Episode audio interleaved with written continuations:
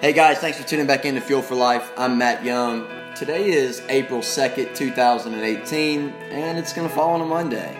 Starting off a brand new week. Happy Easter to most of you, or happy late Easter at least.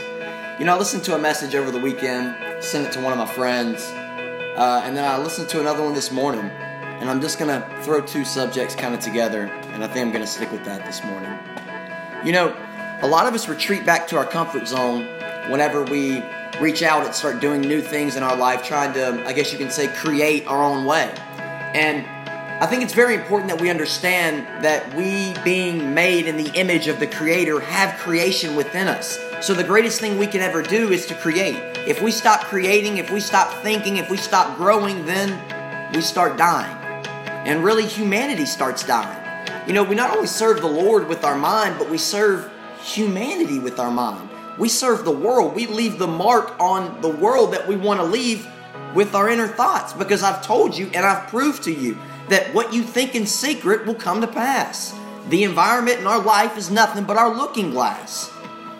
But I want you to really catch this, okay? Think about the Wright brothers, the bicycle mechanics that told everybody they were going to get a plane off the ground. They were beekeepers. And I'm not even going to get into the subject of how fascinating the bee truly is for one to understand in life in order for another level of success. But the Wright brothers thought they were going to get a machine in the air.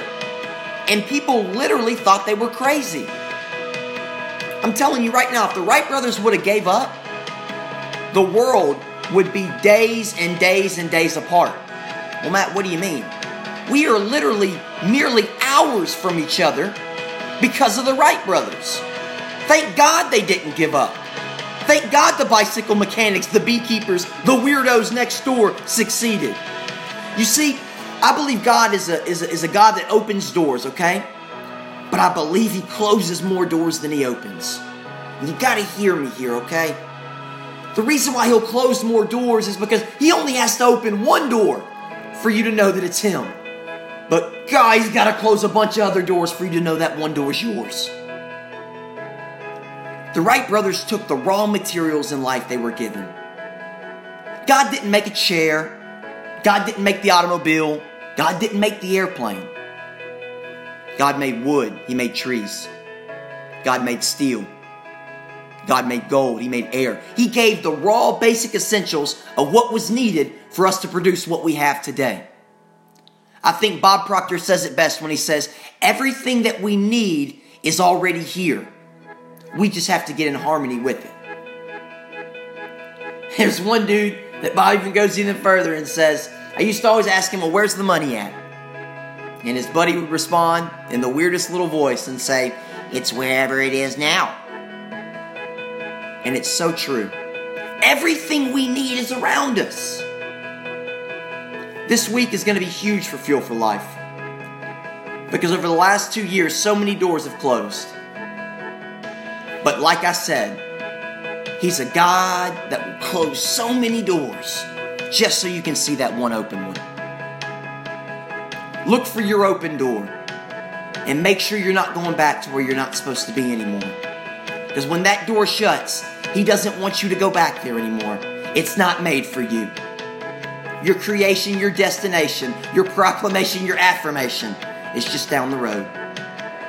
These ways are for a better way of life. They're small and they're simple steps. They're as easy to do as they are not to. It's your choice whether you want to follow them. Remember, the difference in a failure and a success is the man who succeeded got up the last time he failed and finally met where preparation and opportunity stand. Just another tip for another day, and hopefully to make life a better way. I'm pumped for this week. We'll see you guys tomorrow. Thanks for tuning back in to Fuel for Life. I'm Matt Young.